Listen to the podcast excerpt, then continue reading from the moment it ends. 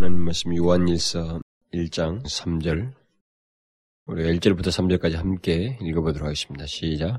태초부터 있는 생명의 말씀에 관하여는 우리가 들은 바요 눈으로 본 바요 주목하고 우리 손으로 만진 바라. 이 생명이 나타내신 바 된지라. 이 영원한 생명을 우리가 보았고 증거하여 너희에게 전하노니 이는 아버지와 함께 계시다가 우리에게 나타내신 바 된 자니라. 우리가 보고 들은 바를 너희에게도 전함은 너희로 우리와 사귐이 있게 하려 함이니 우리의 사귐은 아버지와 그 아들 예수 그리스도와 함께 함이라. 우리가 보고 들은 바를 너희에게도 전함은 너희로 우리와 사귐이 있게 하려 함이니 우리의 사귐은 아버지와 그 아들 예수 그리스도와 함께 함이라. 지난 시간에는 이 3절의 그 상반절에 기록된 그 우리가 보고 들은 바를 너희에게 전함은 너희로 우리와 사귐이 있게 하렴이라는 그 말씀을 살펴보았습니다. 이제 오늘은 그 3절 그 하반절에 있는 말씀, 우리의 사귐은 아버지와 그 아들 예수 그리스도와 함께 함이라는 이 말씀을 살피려고 합니다. 이 3절 그 하반절에 있는 말씀을 한번 여러분들이 가만히 보시면 이것을 한 번, 두 번, 세 번, 네 번 이렇게 가만히 읽어보면 이 말이 아주 굉장한 말씀이라는 것을 우리가 금방 느낄 수 있습니다. 여러분들이 어지간한 그 성경에 대한 조심스러움과 하나님의 말씀에 대한 진지함만 있으면 이 말을 몇 번 읽다 보면 이 말이 보통 말씀이 아니라는 것을 발견하게 됩니다. 우리의 사귐은 아버지와 그 아들 예수 그리스도와 함께 함이라. 굉장한 내용을 담고 있습니다. 진실로 이 말씀에 해당되는 사람, 이 말씀과 직접 관련이 있는 사람, 결국은 참된 그리스도인이겠죠. 이 말씀에 직접 연관된 그 사람은 가장 영광스럽고 가장 부유하고 가장 축복된 사람이라고 말을 해도 됩니다. 왜냐하면 오늘 본문은 우리의 사귐은 이 지상에서의 최고 인물들과의 사귐도 아니고 전사들과의 사귐도 아니며 앞선 믿음의 그 걸출한 영웅들과의 사귐도 아닌 하나님 아버지와 그 아들 예수 그리스도와 함께하는 것이요 그와의 사귐을 말하고 있기 때문에 그렇습니다. 사도 요한의 이 복음을 듣는 모든 그리스도인들에게 있는 사귐은 결코 평범한 것이 아니라는 사실을 말해주고 있습니다. 이것은 그 사람의 신분과 운명과 삶을 결정하는 엄청난 사실이라는 것을 이 말씀에서 말해주고 있습니다. 여기 사도 요한이 말하는 사귐보다 더 귀하고 영광스러운 것은 이 세상에 없습니다. 진실로 없어요. 일찍이 이 같은 사귐이 하나님과 최초의 인간 아담 사이에 아주 걸림이 없이 원만하게 이 영광스러운 사귐이 있었습니다. 그러나 인간이 하나님의 말씀에 불순종하게 됨으로써 이 사귐에는 금이 가고 결국 그 사귐이 그 깨짐으로 인해서 오늘날과 같은 비참한 상태를 야기해버렸습니다. 지금 여러분과 제가 살고 있는 이 세상에는 극도의 비참이 지나간 것 못지않게 앞으로 다가올 것도 수도 없이 많고 예측하지 못할도록 우리에게 와 있어요. 이런 것들이 다 결국 하나님과의 이 온전한 사귐에서 이탈함에서 생겨난 다 그 결과들입니다. 이제 이 세상에서 하나님과의 사귐을 본다고 하는 것은 정말 드문 일이 되어버렸습니다. 아주 특별한 것이 되어버렸어요. 그래서 이 세상은 한마디로 아버지와 그의 아들과 사귐이 없는 세상이 되어버렸습니다. 이 세상의 모든 비극의 원인은 바로 거기에요. 하나님과의 사귐이 깨져버렸다는 것입니다. 아버지와 그의 아들과의 사귐이 없는 세상 속에서 저와 여러분이 이 세상에서 흔히 듣는 그 낭만적인 그 파라다이스는 도저히 맛볼 수가 없습니다. 그것은 있지도 않고 오지도 않으며 이룩되지 않습니다.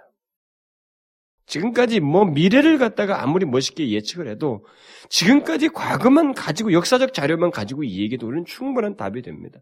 지금까지 인간들이 하나님과의 사귐에서 깨어지고 나서부터 어떤 일을 수도 없이 반복해 왔는지 그것은 인간들의 끝없는 비극스러운 현실만을 야기시켜서 한 번도 한 세대도 온 세계가 그런 하나님과의 사귐이 있을 때의 그 영광스러움과 그 풍요로움을 그 복스러움을 유지해 본 적이 없습니다. 지금 이 딱 무슨 뭐 1초 동안의 전쟁 스톱 무슨 뭐 로마 바티칸이 뭐 하루 동안은 전쟁 스톱 그거 몇 번 해봤으면 안 됐습니다. 그렇게 하루만이라도 뭘 해보겠다고 소위 평화를 우둔하지만 인간에게는 그런 인위적인 평화조차도 겉모양의 평화조차도 이뤄낼 수가 없었습니다. 마음의 진정한 평화는 둘째치고라도 그런 평화를 가질 수가 없어요. 그런 비극스러운 현실을 우리가 계속 갖는 것은 하나님과의 사귐이 깨져버린 것에 대한 결과입니다. 그게 우리 이 세상의 모든 비극의 원인이에요. 하나님과의 사귐이 깨어지자 인간은 끝없이 지금까지 자기 욕심을 따라서 살았기 때문에 그 욕심을 펴고 자기를 중심하여서 모든 것을 피력했기 때문에 뒤은 것이 살인, 분쟁, 전쟁 이것이 역사를 거쳐서 끊임없이 계속되고 있습니다. 결국 인간은 하나님과의 사귐이 회복되기 전까지는 그런 어떤 그 최초에 있었던 그런 유복하고 평안스러운 것을 맛볼 수가 없어요. 그러니까 이런 비극으로부터 자유를 얻을 수가 없습니다. 그러므로 지금 우리 인간에게 있어서 가장 요긴한 것은 다른 게 아닙니다. 바로 오늘 본문 내용이에요. 하나님과 그의 아들과의 사귐이 있는 것. 이게 인간에 있어서 최고의 것이고 가장 필요한 겁니다. 왜냐하면 우리의 모든 것의 원인이 지금 현재라고 하는 이 역사의 모든 원인이 비극의 원인이 거기로부터 시작됐기 때문에 다시 그것을 회복하는 것이 우리에게 있어서 가장 급선하는 것이고 최고로 필요한 것입니다. 하나님과 그의 아들과 사귐이 있는 것. 하나님을 알고 그와 사귐이 있으며 그와 연합된 관계를 갖는 것. 이것이 인간에게 있어서 가장 가치 있고 중요하고 급선한 것이. 하나님과의 사귐이 깨어지면 그것은 바로 인간들 사이의 관계에 그 사귐이 깨어지는 것으로 이어지게 되어 있습니다. 그것을 역사적으로 실증했어요. 여러분 알다시피 아담이 하나님과의 관계가 깨어지자 그 뒤로부터 파생된 것은 바로 그 가인에게서부터 보여주었습니다. 관계가 깨져버려요. 인간들의 모든 관계. 인류는 하나님과의 사귐이 깨어지면 곧바로 자기들 사이의 사귐이 깨어진다는 사실을 역사적으로 그대로 그 뒤로부터 최초의 인간부터 지금까지 한 번도 쉬지 않고 해왔습니다. 계속되는 싸움, 살인, 분쟁, 죽임, 전쟁 이것이 다 역사를 거쳐서 지금까지 계속되고 결국 이 세상의 불화와 분쟁의 원인을 해소하기를 원한다면 인간들이 다른 길을 찾을 수가 없습니다. 오늘 본문에 충실한 답을 얻는 것 외에는 이 사도 요한이 여기서 제시하는 이 감격스러운 이 메시지가 현실적으로 되는 것 외에는 이 세상이 현재 가지고 있는 이 비극스러운 불화와 분쟁의 원인을 해소할 수가 없습니다. 도저히 불가능해요. 아무리 사람들끼리 서로 분쟁을 그치자고 하고 서로 결의를 한다 해도 그것이 인간들 사이의 온전한 사귐을 갖게 할 수는 없습니다. 인간들 사이의 사귐의 깨어짐은 하나님과의 사귐이 깨어지면서 시작되는 것이기 때문에 만일 우리가 어떤 민족이든 사람이든 가정이든 누구의 사귐이든 거기서 무엇이 이루어지려면 우리는 그 대상자들이 각각 하나님과의 본래 최초에 깨어있던 그 사귐을 회복하는 데서만이 가능합니다. 여기 사도 요한이 말하는 것처럼 그가 전하는 옛 복음을 듣고 하나님과 그의 아들 예수 그리스도와의 사귐을 갖는 것이 인간에게 있어서의 가장 요긴한 것이며 비극을 극복하는 최고의 답이라고 하는 이 사실에 그거 외에 다른 답이 없어요. 그러나 인간이 여러분도 알다시피 예수 믿는 사람은 소수입니다. 제가 이렇게 말하면 여러분들은 인정을 안 할 수도 있죠. 왜냐하면 우리는 상당히 다수라고 할 만한 현실을 가지고 있으니까. 그러나 원칙적으로 예수 믿는 사람은 소수입니다. 하나님의 참된 백성, 하나님의 참된 복음을 드러내는 사람은 소수이게 돼 있어요. 이 본문에 해당하는 이런 온전한 사귐을 가지고 그것에 충실한 삶을 통해서 능력을 경험하고 그 유복한 것을 경험하고 그것을 통해서 정말 이 시대 속에서도 그 처음에 있었던 복스러움을 그 평안을 간직하고 사는 것은 그런 대상자들은 사실 소수이기 때문에 아직까지는 또 주님이 오시기 전까지는 이 대세적인 분위기가 그래서 결국 비극스러운 분위기가 지속되게 되어 있습니다. 그러나 원인만큼은 분명해요. 하나님과의 사귐이 깨어져서 현재가 이렇게 되어버렸고 앞으로도 계속 그렇게 될 것입니다. 결국 길은 우리가 3절 상반절에서도 얘기를 했습니다만 복음 안에서 옛 복음 안에서의 사귐이 먼저 있어야 됩니다. 사귐이 있어야 돼요. 그러기 전까지는 인간들이 서로 무엇인가를 논하고 말한다 해도 사실상 인간들은 각각 딴소리를 하고 있을 뿐입니다. 인간들은 우리 인간의 관계라고 하는 것은 아무리 우리가 어떤 것을 온전한 사귐을 운운한다 할지라도 복음 안에서 하나님과의 사귐이 없는 사람에게 있어서의 어떤 말거리들 서로의 나누는 대화는 이 말과 중심이 다른 거예요. 딴소리가 나온 거예요. 각각 다른 의도를 가지고 각자의 자신의 판단 기준을 가지고 말하기 때문에 진정한 사귐이 있을 수가 없습니다. 근본적인 원인을 해결하지 않는 인간의 모든 관계는 현재 국가 간의 관계, 모든 분쟁이 다 마찬가지입니다. 거기서부터 다 빚어지는 거예요.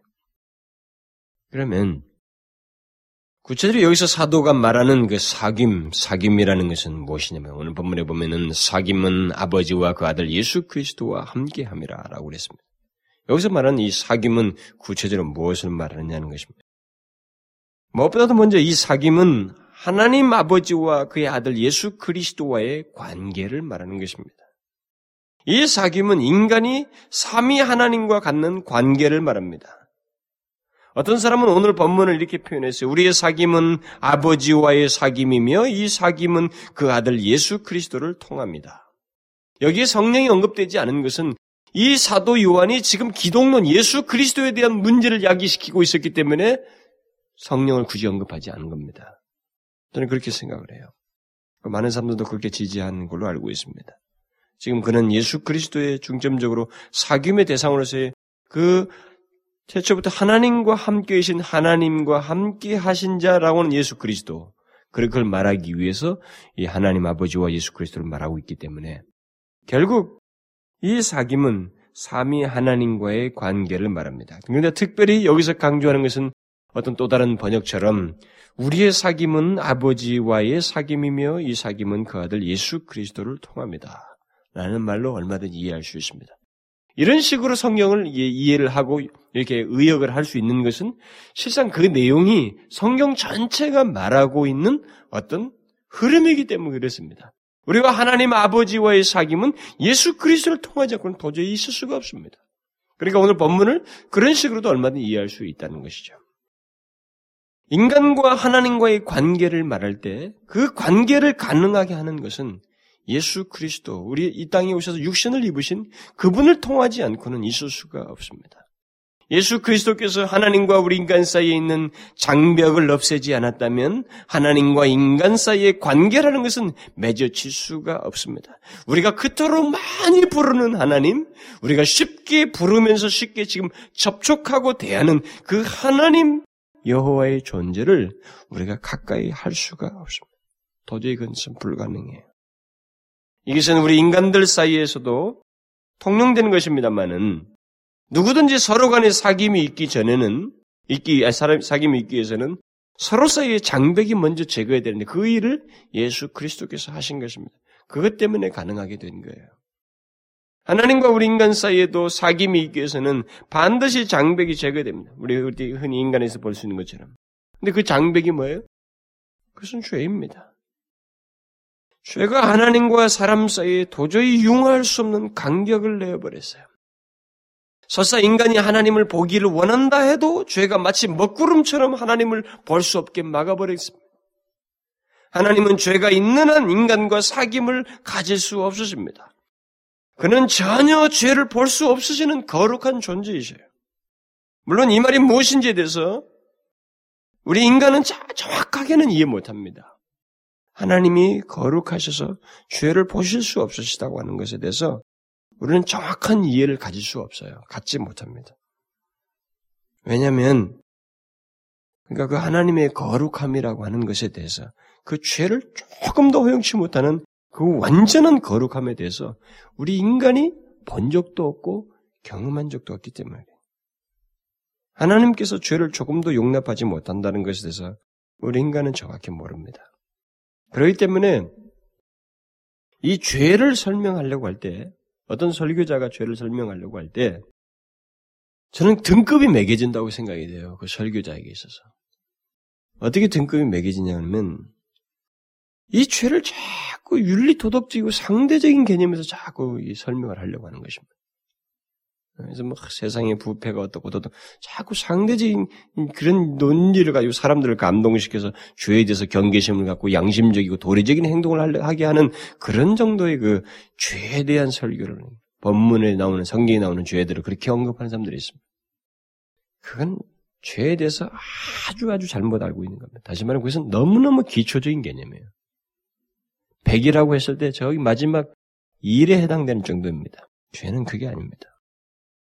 죄는 도저히 우리가 충분히 설명할 수 없는 하나님의 거룩하심에 비춰서만 설명되어야만 하는 것인데 그 거룩하심이 어떠한지 역사적으로 그것을 어떻게 나타내는지 하나님 자신이 보이셨던 역사 속에서 증거하셨던 그 하나님의 지극한 거룩하심의 많은 것들에 대해서 깊은 공감 속에서 그 죄를 설명해야 돼요. 그렇게 설명하지 않으면 그 온전하게 죄를 설명할 수가 없습니다. 근데 여기는 우리가 한계가 있어요, 사실. 왜냐하면 하나님의 거룩하심에 대해서 우리가 충분히 알지 못합니다. 죄를 조금도 용납하지 못한다는 것에 대해서 거기에 대해서는 절대 융통성이 없다는 것에 대해서 우리가 알지를 못해요, 정확하게. 단지 성경에 기록된 많은 잠깐 보이는 많은 사건들과 보이셨던 이런 기록들을 통해서 주님으로부터 나온 그 속성과 성품을 우리가 단지 체험적으로 깨닫고 잘할 뿐이에요. 그것을 정확하게 말하기는 어렵습니다. 어쨌든 우리는 하나님의 거룩하심 앞에서 이 죄가 도저히 어떤 것도 거기에 내세울 수도 없고 주님께서 그것을 보실 수 없으시다고 하는 사실을 알아야 됩니다. 하나님께서 이 죄에 대해서 가지고 계신 이 태도를 이해하지 못하면 주님께서 우리를 위해서 하나님과 우리 사이에 막힌 이 장벽을 제거했다는 것에 대한 충분한 이해를 못하게 돼요. 그러니까 우리가 자꾸 이제 죄에 대해서 어떤 사람은 또 죄에 대해서만 설교하면 끝나버린다면 그것도 그만큼 또 무모한 게 없겠죠. 그런데 이 죄는 결국은 하나님과의 사귐으로 사귐을 설명하기 위한 가장 먼저 설명해야 할 내용이면서 그것은 바로 예수 그리스도를 그 장벽을 제거하신 예수 그리스도를 설명해야만 하는 것이기 때문에 죄에 대한 정확한 이해를 모든 사람이 가지고 있어야 돼요. 특별히 예수를 믿는 사람에게 있어서는 이 죄에 대한 정확한 이해가 있어야 됩니다.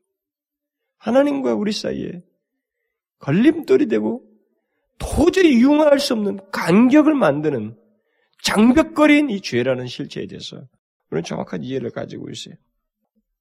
우리가 성경에 기록된 많은 말씀들과 사례들을 통해서 우리가 발견하게 되는 것입니다만은 주의 거룩하심은 단 한순간도 그리고 아주 미세한 죄조차도 허용치 않으시는 하나님의 단호함을 보여줘요.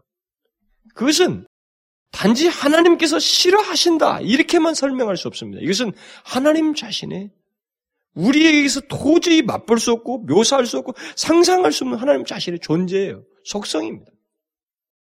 그분과 인간이 융화를 한다. 여기에 사귐이 있다.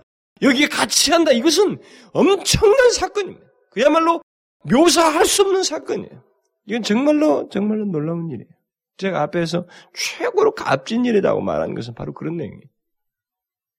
그런 하나님과 그 장벽을 끌어안고 있는, 본질적으로 가지고 있는 인간이 하나님과 함께 한다는 것.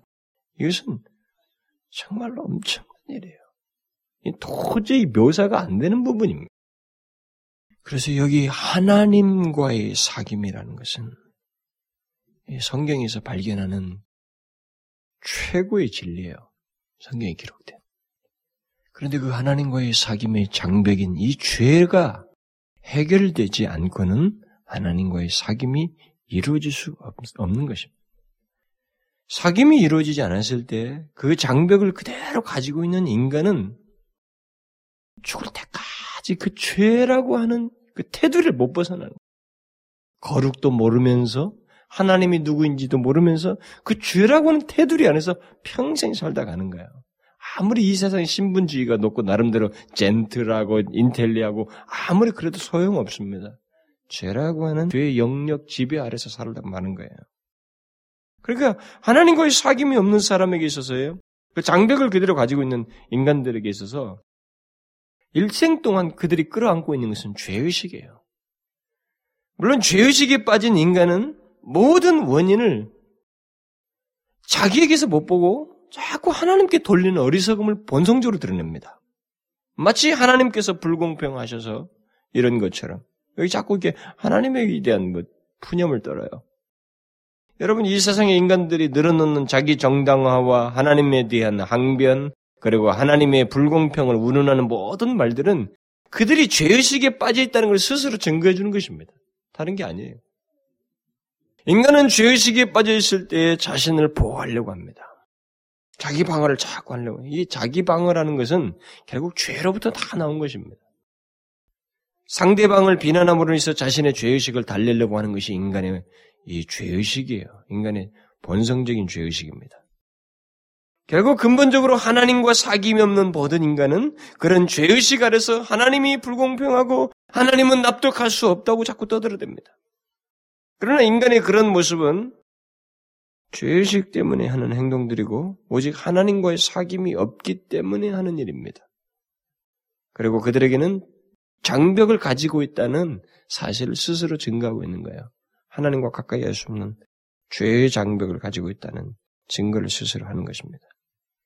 그런데 사도 요한은 여기 1장 우리가 오늘 읽었습니다만 전반부에서 그 죄의 장벽이 예수 그리스도로 말미암아 제거되었다는 사실을 전제적으로 말하면서 옛 복음의 핵심인 예수 그리스도를 가장 먼저 인사말도 없이 요한이 있어서 언급하고 있는 거예요. 그러니까 우리는 그런 이 사도의 긴장감 있는 이 메시지를 우리가 제대로 캐치를 해야 됩니다. 저는 가장 먼저 하나님과 사귐이 있게 하신 예수 그리스도, 곧 자신이 친히 보고 듣고 만져본 그 예수 그리스도에 대해서 가장 긴급하게 말을 하고 있는 것입니다. 하나님과의 사귐은 바로 그분, 우리가 보고 듣고 만져본 그분을 통해서 가능하게 되었다라고 하는 사실을 그냥 막 토픽처럼 서두에서 꺼내고 있는 것입니다. 예수 그리스도께서 하나님과 우리 인간 사이에 놓인 죄의 장벽을 제거하는 일을 행하심으로써 그야말로 있을 수 없는 그 하나님과의 사귐이 우리 인간에게 있게 되었어요. 제가 다시 말하지만 이것은 단순한 논리가 아닙니다. 이건 엄청난 사실. 제가 고민을 많이 했어요. 그걸 구두로 어떻게 좀 묘사해볼까요? 안 될 것 같아요. 그건 설교자의 몇 마디 말보다는 그 진리에 깊이 자기가 잠겨서 아니면 체험적으로 깨닫든지, 그래서 그 깊이에 푹 잠겨있는 것이 오히려 나는 그나마 조금이라도 답이 될 것 같아요. 이걸 어떻게 설명하겠어요? 하나님 아버지와 죄를 줬던 것도 허용치 못하는 그분이 죄를 본성적으로 가지고 있는 장벽을 가지고 있는 자와 사귐이 있게 됐다는 사실. 이거 어떻게 설명하겠어요? 근데 그 일이 예수 그리스도를 통해서 있게 됐단 말입니다. 십자가에서 그 모든 죄를 예수 그리스도께서 다 지심으로써 있을 수 없는 일이 있게 됐다 이 말이에요. 하나님과 우리 사이에 사귐이 있는 관계는 자동적으로 이루어진 게 아닙니다. 그리고 누군가 우리에게 동정적으로 베풀어 준 건 아닙니다. 그것은 사도 요한이 직접 목격한 대로 엄청난 역사적 사실을 두고 이루어진 것이고 엄청난 대가가 지불되면서 있게 된 일입니다. 죄의 장벽을 없애는 그 엄청난 하나님과 우리 사이에 감히 연결시킬 수 없는 죄의 장벽을 없애는 독생자 예수 그리스도의 죽으심이 대가로 지불되는 역사적 사실이 있었어요. 그걸 지금 사도 요한이 본 것입니다. 그것이 없이는 우리 중에 누구도 하나님과의 관계는 물론 그의 얼굴을 감히 배울 수가 없습니다. 상종조차도 할 수가 없어요. 우리는 이 부분을 정확히 알 필요가 있습니다. 아주 정확히. 한 설교자가 한 교회에서 십자가와 예수 그리스도를 수십 번, 수백 번, 수천 번, 수만 번 설교한다 할지라도 이 진리를 정확히 알게 된다면 그것은 결코 질릴 수 없는 또 우리가 낡아빠진 진리처럼 취급할 수 없는 최고의 진리예요. 그리고 지루하지 않는 진리입니다. 여러분과 저는 죄의 장벽이 없어지게 되는 이 과정, 이 일이 어떤 과정을 통해서 주어졌는지, 그래서 그 결과로 하나님과의 사귐이 있게 됐다는 이 사실을 가능한 한 정확히 알 필요가 있어요. 특별히 성령의 도우심을 따라 여러분들이 굉장히 이론적이 아닌 아주 깊이 있게 정말 사무치게 알 필요가 있어요. 왜냐하면 거기서 우리 그리스도인들의 신앙이 결정되고 태도, 그리스도인의 삶, 존재는 물론이고 모든 게 다 결정나요. 예수 그리스도의 십자가에 대한 이해가 열린 사람들이 인생이 다 바뀐 거예요. 우리 그리스도인들이 갖는 아버지와의 사귐은 하나님 자신 또한 아들을 죽게 하시기 전에는 제거하지 못했던 죄의 장벽을 제거한 것의 결과입니다. 이 사실을 우리가 아셔야 돼요. 하나님 아버지조차도 그런 일을 하지 않고서는 우리와의 사귐을 할 수가 없는 그런 엄청난 장벽을 당신의 아들을 죽게 하시면서 제거하신 거예요. 여러분, 우리는 이것이 그냥 당연히 있는 사실인처럼 알아서는 안 됩니다. 여러분들이 귀에 많이 들었다고 해서 많이 들으면서 반복적으로 들으면서 그것을 당연한 사실인 것처럼 받아들여서는 안 되는 거예요.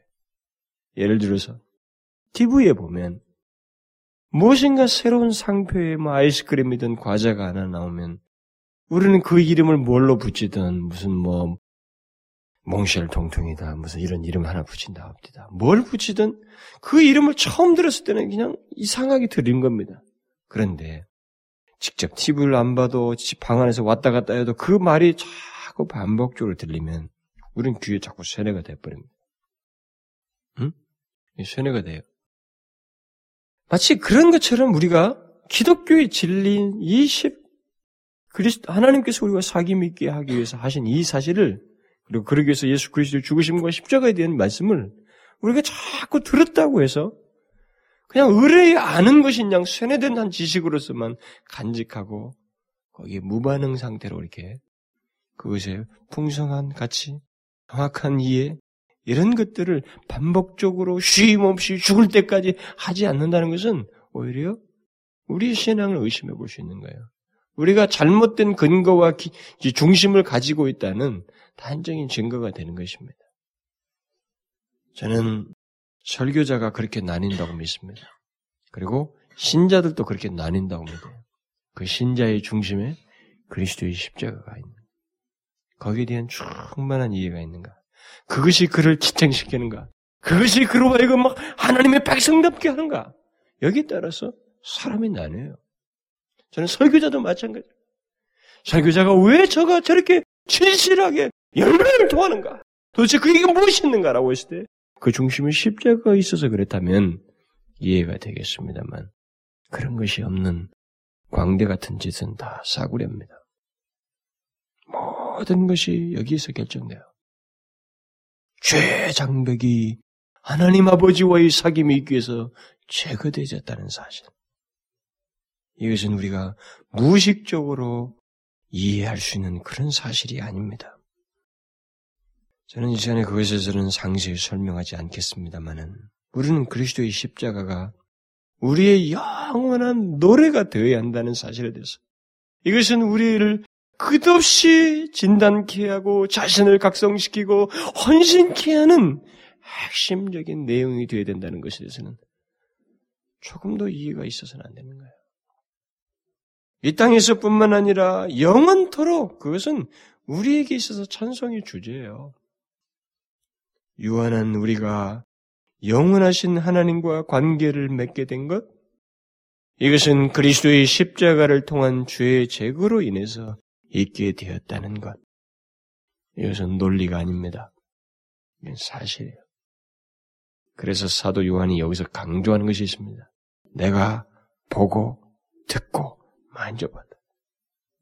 하나님 아버지와의 사귐은 우리 그리스도인들에게 아주 쉽게 있게 된 것 같지만 사실 그 배경을 펼쳐보면 상상할 수 없는 내용이 감추어져 있습니다. 도무지 손댈 수 없는 죄가 제거되기 위해서 하나님 자신이신 예수 그리스도께서 죽으시는 장면이 거기에 감추어져 있어요. 결국 여기의 사귐은 하나님 아버지와 그의 아들과의 관계를 말하는 것입니다. 그 다음 또 여기 사귐은 하나님과 모든 것을 공유하며 같이 하는 것을 말합니다. 무엇을 공유하며 같이 한다는 것인가? 그것을 다 헤아릴 수는 없습니다. 성경이 너무나도 많이 있기 때문에. 그러나 몇 가지만을 말해도 우리는 충분히 그 내용을 연상할 수가 있어요. 제일 우선적인 것은 여기 사귐 속에 공유한다는 말은 하나님의 생명을 공유한다는 거예요. 하나님의 생명을. 하나님의 생명이라는 게 뭐예요? 하나님의 생명 자체는 영생이에요. 영생을 우리가 공유하게 된다는 것입니다. 이 사귐이란 말 속에는 그런 것을 포함해요. 하나님 아버지와의 사귐, 예수 그리스도와의 사귐은 바로 영생을 공유한다는 말을 포함하는 것입니다. 그것은 물론 예수 그리스도를 믿는 자들에게만 있는 것입니다. 사귐이 있는 자들에게만 있는 것입니다. 하나님과의 사귐이 있는 자, 곧 그리스도인들은 하나님을 믿기 이전보다 조금 무엇인가 달라진 그게 아닙니다. 이 말을 우리가 정확하게 이해해야 됩니다. 조금 이전보다 조금 달라지고 조금 새로워진 그 정도가 아닙니다. 하나님과의 사귐이 있는 하나님의 백성이요 그리스도인은 신적인 생명을 공유하는 것입니다. 하나님 자신의 생명인 그 영생을 부여받는 자요 그것을 공유하는 사람이에요. 이 사귐은 그래서 너무나도 풍성한 의미를 담고 있습니다. 그래서 베드로는 그리스도인들을 가리켜 신의 성품에 참여하는 자라라고 말했습니다. 하나님과의 사귐이 있는 자는 그 안에 신의 성품이 있다는 것입니다. 그는 하나님의 생명을 소유하고 있다는 것이죠. 인간이 신의 성품에 참여한다는 것, 하나님의 생명을 소유하게 된다는 것. 여러분 이것을 누가 정확하게 설명할 수 있겠어요? 여러분들이 성경에 나오는 모든 진리를 접할 때 아, 참 좋은 말이다. 참 복되고 이건 정말 좋겠다. 이렇게 되면 이렇게 지나갈 게 아니라 한번 여러분들이 질문을 던져보세요. 그리고 주의 성령을 통해서 조금 더 알고 싶다고 하는 욕구와 열망을 한번 나타내 보십시오. 응? 어떻게 설명하겠어요? 버러지와 같이 죄밖에 지은 것이 없는 내가 신의 성품에 참여한다. 하나님의 생명을 소유한다. 이거 어떻게 설명하겠어요? 이 그리스도의 십자가의 무궁한 공로예요, 정말. 그것으로 말미암아 하나님과의 사귐이 생긴 것에서 뒤이어지는 엄청난 복입니다. 가만히 생각해 보십시오. 어떻게 피조물인 인간이 피조된 상태 속에서 신의 성품에 참여하고 신의 생명을 소유할 수 있겠어요? 이것은 생각하면 생각할수록 우리에게 더 많은 정말 미스터리 같은 얘기가 되는 것입니다.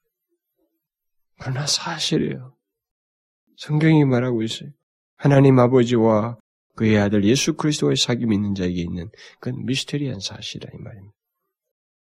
그 신적 생명을 영원히 누리게 된다는 것. 아니 예수 그리스도로 말미암아 그것을 영원히 누리도록 결함이 없는 자가 된다는 것. 그것은 정말로 우리가 정말 놀래다 못해 어찌 할 줄 모르는 최대의 경이입니다. 경이. 신비죠. 그래서 사도 요한은 옛 복음을 믿는 자들에게 지금 가장 먼저 이것을 말하는 거예요. 우리의 사귐은 아버지와 그 아들 예수 그리스도와 함께 함이라. 엄청난 진리죠. 또 하나님과의 사귐은 하나님의 생명을 공유하는 것일 뿐만 아니라 하나님의 뜻을 공유하는 것으로 포함합니다. 가만히 생각해 보십시오.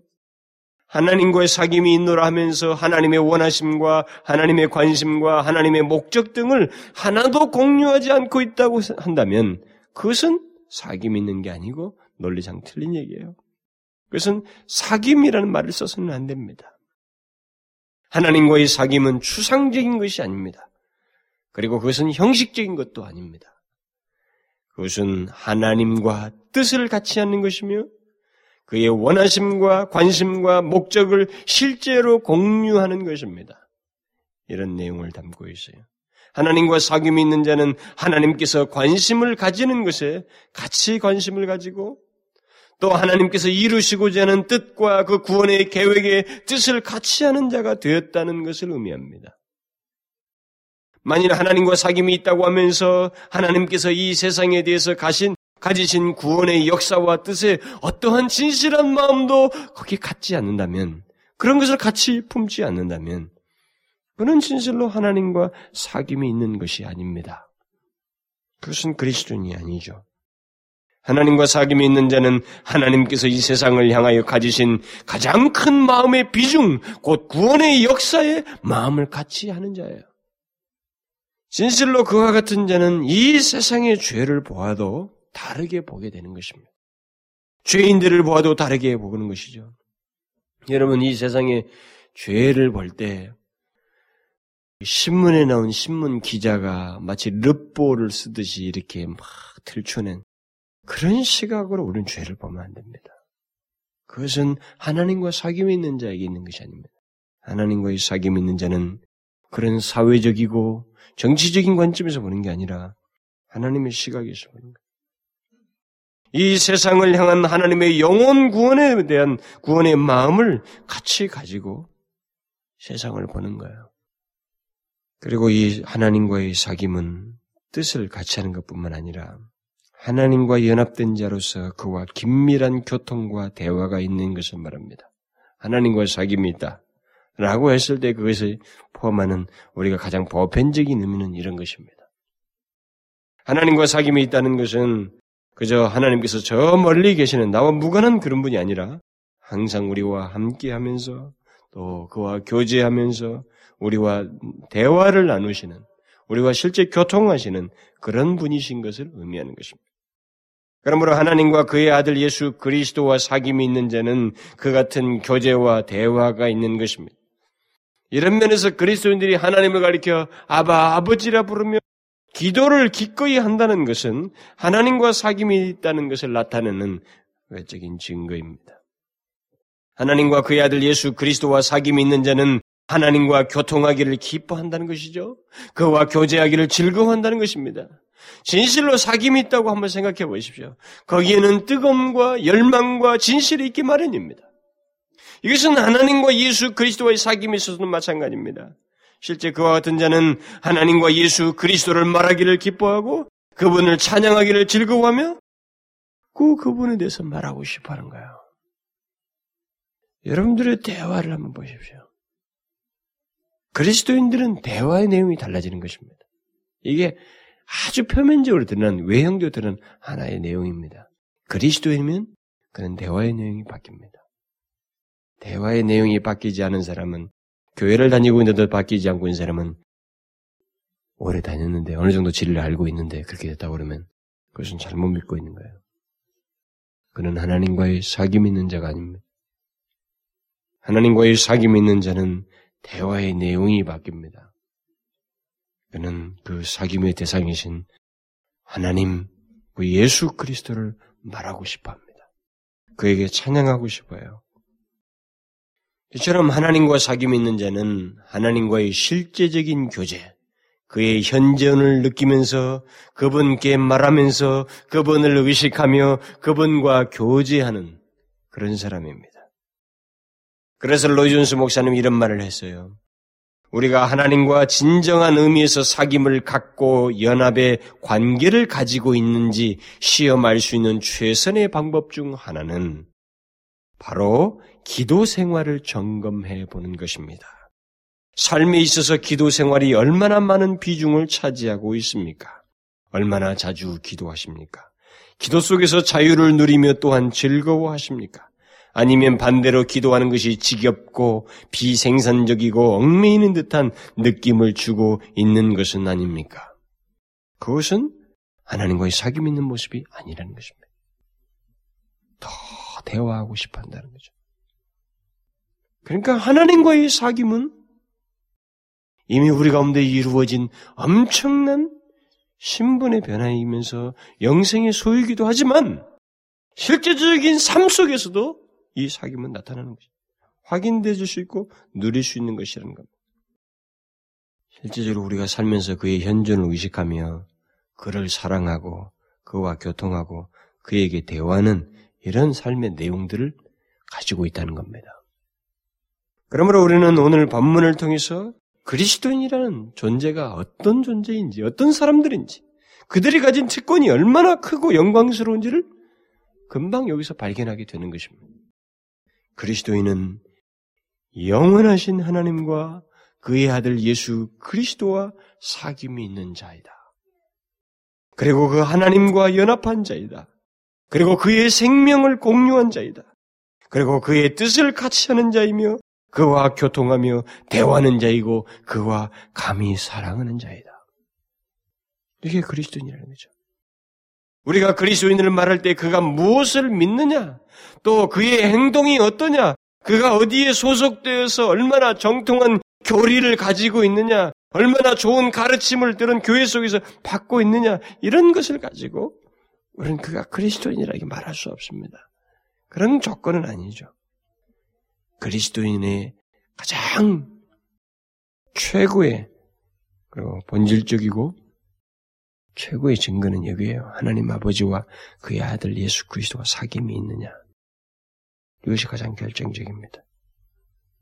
믿음으로 어렵다함을 얻는다고 믿고 그것을 고백한다고 해도 뭐 칭의교리가 어떻고, 대학생들 막 성경 공부할 때 칭의 뭐 많이 얘기하잖아요. 아무리 많이 해도 내가 그리스도인이라는 것에 대한 가장 실제적이고 본질적인 문제는 하나님 아버지와 그의 아들 예수 그리스도와 사귐이 있느냐는 거예요. 실제로. 어린 사람들이 죽을 때 임종의 장면에서 아주 희한한 것들을 많이 보게 됩니다. 우리가 그토록 믿었던 사람들이 또 과거에 그렇게 이신칭의가 어떻고 구원이 어떻고 이런 모든 것들에 대해서 다 익히 알고 있던 사람들, 이전에 성경의 그 핵심적인 교리들, 이런 교리들을 다 통달을 했던 사람들인데도 불구하고 그 임종의 결정적인 순간에서 하나님을 알지 못한다고 말하는 그런 궤변적인 상황이 벌어진 거예요. 참 놀랍지만은 그런 현실은 그가 하나님과의 사귐이 없었다는 것을 나타내 주는 것입니다. 물론 사람이 임종할 때는 잠시 혼돈스러울 정도로 마음의 번민과 고통, 그리고 약해지는 듯한 모습은 있습니다. 왜냐하면 사단이 꼭 그 일을 하기 때문에 누구든지 죽으려 할 때, 특별히 그리스도인들을 향해서 그런 뒤흔드는 일을 반드시 하기 때문에 그게 있습니다. 그러나 중요한 것은 그럼에도 불구하고 하나님을 알지 못한다고 말하는 거예요. 그것은 뭐예요?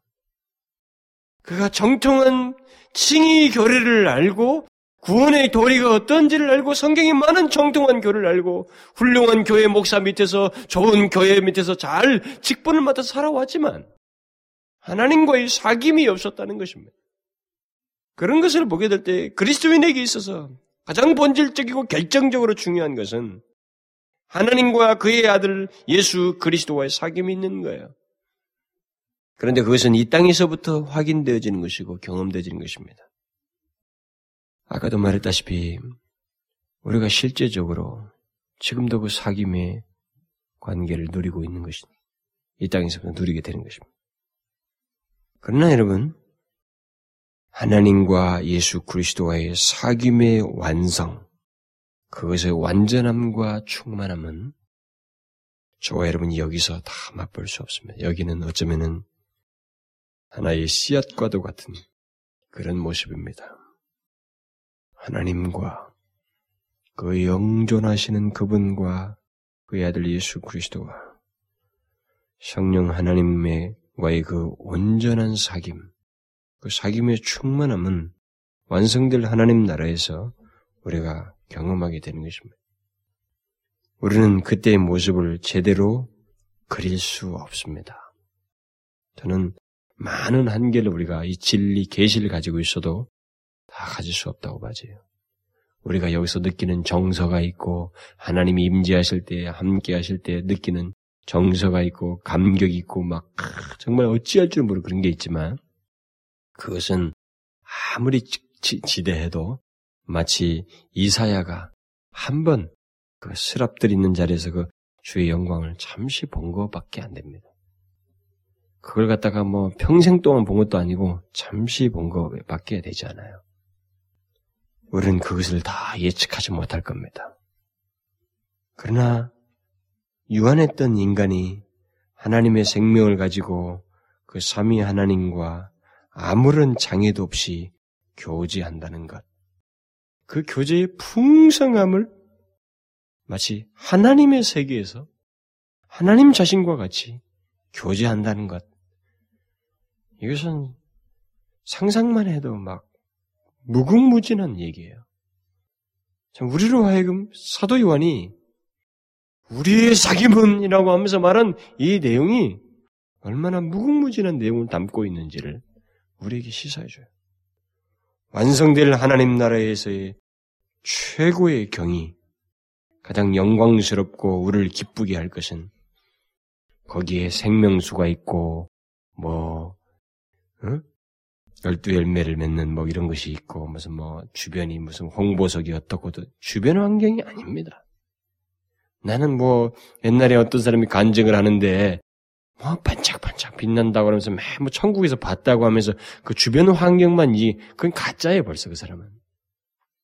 진실로 하나님 나라를 본 사람 같으면 사도 요한이 처음부터 중심적으로 계시록에서 핵심적으로 말하고 있는 예수 그리스도예요. 하나님의 광채입니다. 영광스러운 그분을 향한 경배의 장면이 나와야 마땅합니다. 그 완성된 하나님 나라에서 최고의 것은 다른 게 아닙니다. 거기에 보이는 외적인 조건들이 아니에요. 우리가 거기서 무엇을 어떻게 하면서 그 상황에서 누리게 될 외적인 조건이 아닙니다. 바로 인간이었던 우리가 하나님과 영원히 함께한다는 거예요. 그분과 영원히 교제가 가능하게 된다는 거예요. 그것도 직접 목격하는 자리에서. 여러분, 제가 이 말을 할 때 여러분들은 아직까지도 온전히 믿지도 못할 뿐만 아니라 자존심이 있어가지고요. 인간이 나 같은 건 당연히 하나님께서 그때쯤 되면 영원히 같이 보는 건 당연하겠지 이렇게 후하게 생각해요. 여러분, 그건 절대 잘못 생각하는 겁니다.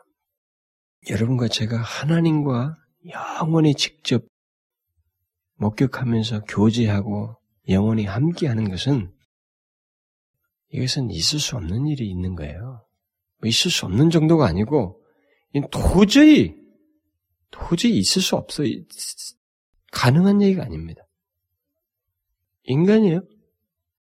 여러분과 저 사이에 지금 아담 이래 지금까지 죽어간 인간이 얼마나 많아요. 그리고 세계 시간대로 자르면 톡톡톡 잘려서 없어진 존재들이 얼마나 많습니까?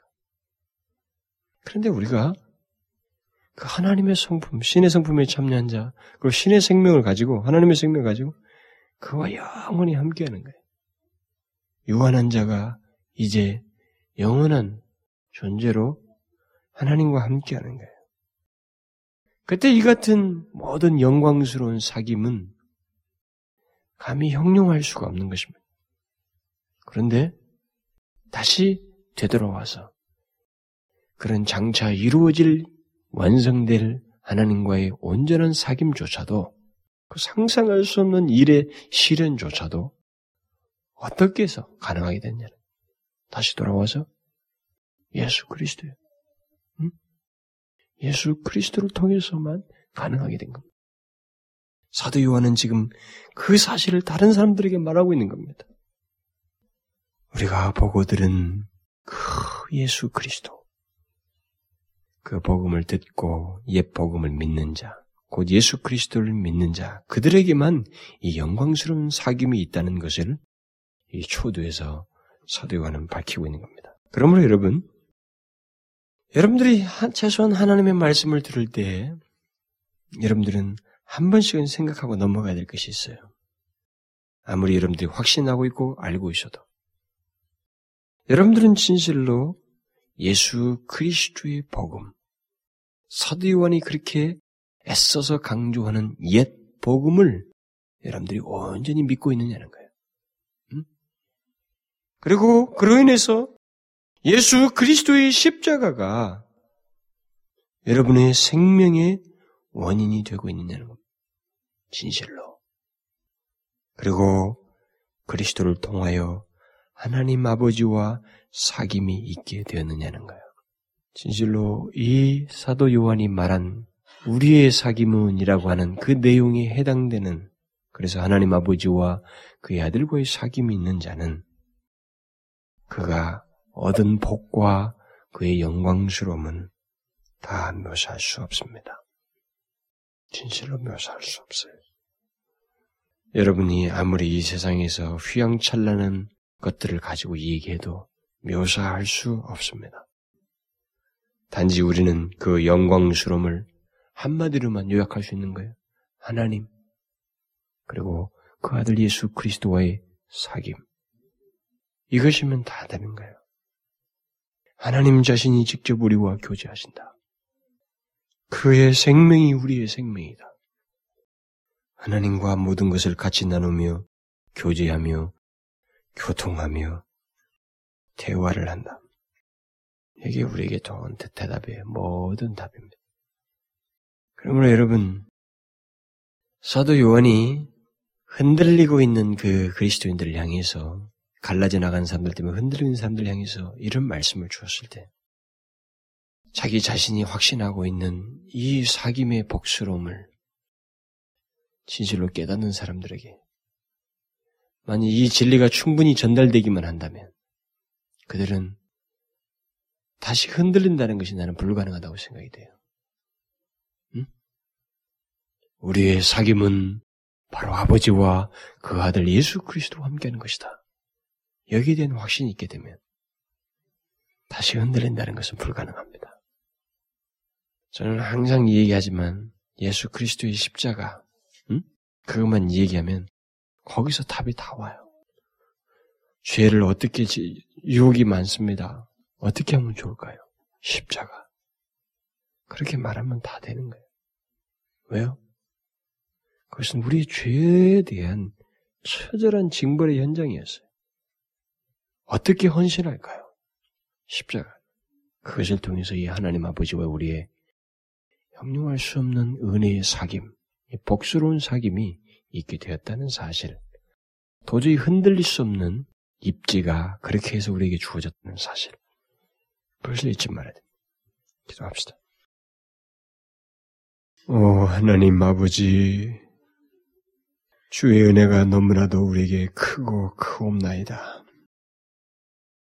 하나님, 도저히 용납할 수 없는 죄의 그 장벽을 그리스도로 말미암아 그를 죽게 하심으로 제거하셔서 있을 수 없는 일을 우리와 하시되 주와의 사귐을 허락하시고 갖게 하신 그 하나님, 그 사귐은 결국 주님의 생명, 하나님의 생명을 주며 신의 성품에 참여하는 자가 되게 하신 하나님, 믿겨지지 않은 일들을 우리에게 순차적으로 허락하셔서 그런 신분으로 현재 우리가 살며 하나님과의 사귐을 갖게 해주시니 감사합니다. 주를 만남이 우리에게 기쁨이 되었고 주님에 대한 말씀을 듣고 전하고 말하는 것이 우리에게 가장 큰 낙이 되옵나이다. 주를 찬양하는 것이 우리에게 가장 우선적인 즐거움이 되옵나이다. 오 아버지여, 우리가 하나님이여 이 땅에 사는 날 동안에 그 영광스러우신 구원의 은총, 그 사귐이 우리 가운데 있게 되었던 이 과정을 기억하고 우리 하나님과 그 아들 예수 그리스도를 찬양하는, 기꺼이 증거하는 저희들이 되게 하여 주옵소서. 오 하나님 감사하옵나이다. 예수 그리스도의 이름으로 기도하옵나이다. 아멘.